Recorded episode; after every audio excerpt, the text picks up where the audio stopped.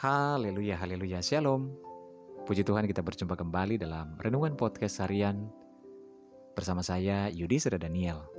Anugerah dan kasih setia Tuhan senantiasa melingkupi kehidupan setiap kita, anak-anaknya. Puji Tuhan, renungan kita pada saat ini berjudul Tidak Tawar Hati. Bacaan firman Tuhan dalam Amsal 24 ayat 10, firman Tuhan berkata, jika engkau tawar hati pada masa kesesakan, kecilah kekuatanmu. Saudara tidak terasa kita sudah berada di penghujung tahun 2020. Hari-hari terakhir di bulan ini, apakah yang saudara rasakan? Masihkah kita memiliki hati yang tawar? Setiap orang pasti pernah mengalami apa yang disebut dengan tawar hati terlebih-lebih ketika mereka sedang diperhadapkan pada pergumulan yang berat. Tawar hati menunjuk pada rasa kondisi hati yang dilanda kekecewaan, kekesedihan, kesedihan yang mendalam. Karena beratnya beban yang harus ditanggung oleh seseorang. Tawar hati inilah yang mengakibatkan seseorang menjadi lemah, kehilangan semangat dan putus asa Ayat Nats di atas mengatakan bahwa jika kita tawar hati pada masa kesesakan, maka kecilah kekuatan kita. Saudara ketika mendapat mandat untuk memimpin bangsa Israel, menggantikan Musa, Tuhan mengingatkan Yosua, janganlah kecut dan tawar hati, sebab Tuhan Alamu menyertai engkau ke mana pun engkau pergi. Jika Yosua terus tawar hati, niscaya dia tidak akan mampu membawa bangsa Israel merebut tanah Kanaan.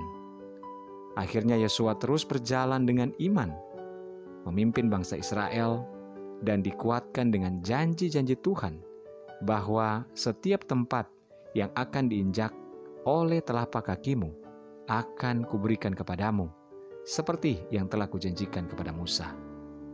Berjalan dengan iman bukanlah suatu tindakan yang nekat tanpa dasar, tetapi tindakan yang disertai dengan keyakinan akan firman Tuhan, mempercayakan diri kepadanya, dan taat kepadanya setiap saat.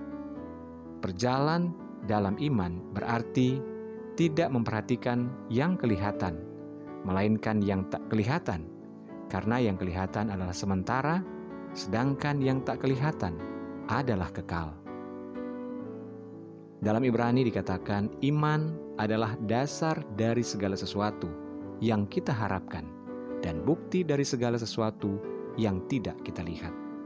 Oleh sebab itu saudara yang terkasih, percayakanlah kehidupan kita kepada Tuhan. Percayalah pada pemeliharaan Tuhan adalah hal yang mutlak bagi kita. Setiap orang percaya. Yakinilah bahwa Tuhan tidak pernah memberikan pencobaan melampaui batas kekuatan kita. Dan pada saat yang tepat, Dia pasti akan menolong dan memberikan jalan keluar yang terbaik. Karena itu, janganlah lupa untuk selalu bersyukur dalam segala keadaan dan mengimani setiap janji Tuhan dalam hidup kita. Sambutlah hari esok dengan iman dan jangan tawar hati lagi. Mari kita berdoa. Tuhan Yesus terima kasih kami bersyukur kepadamu.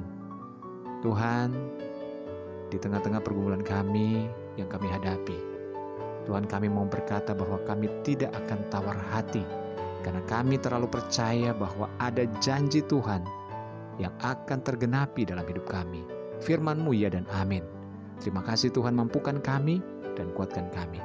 Kami berdoa saat ini buat saudara-saudara kami pendengar podcast harian ini di mana pun saja berada baik yang ada di Indonesia maupun di luar negeri, di mancanegara, dalam segala pergumulan yang ada Tuhan saat ini, kami berdoa kuasamu memberkati kami.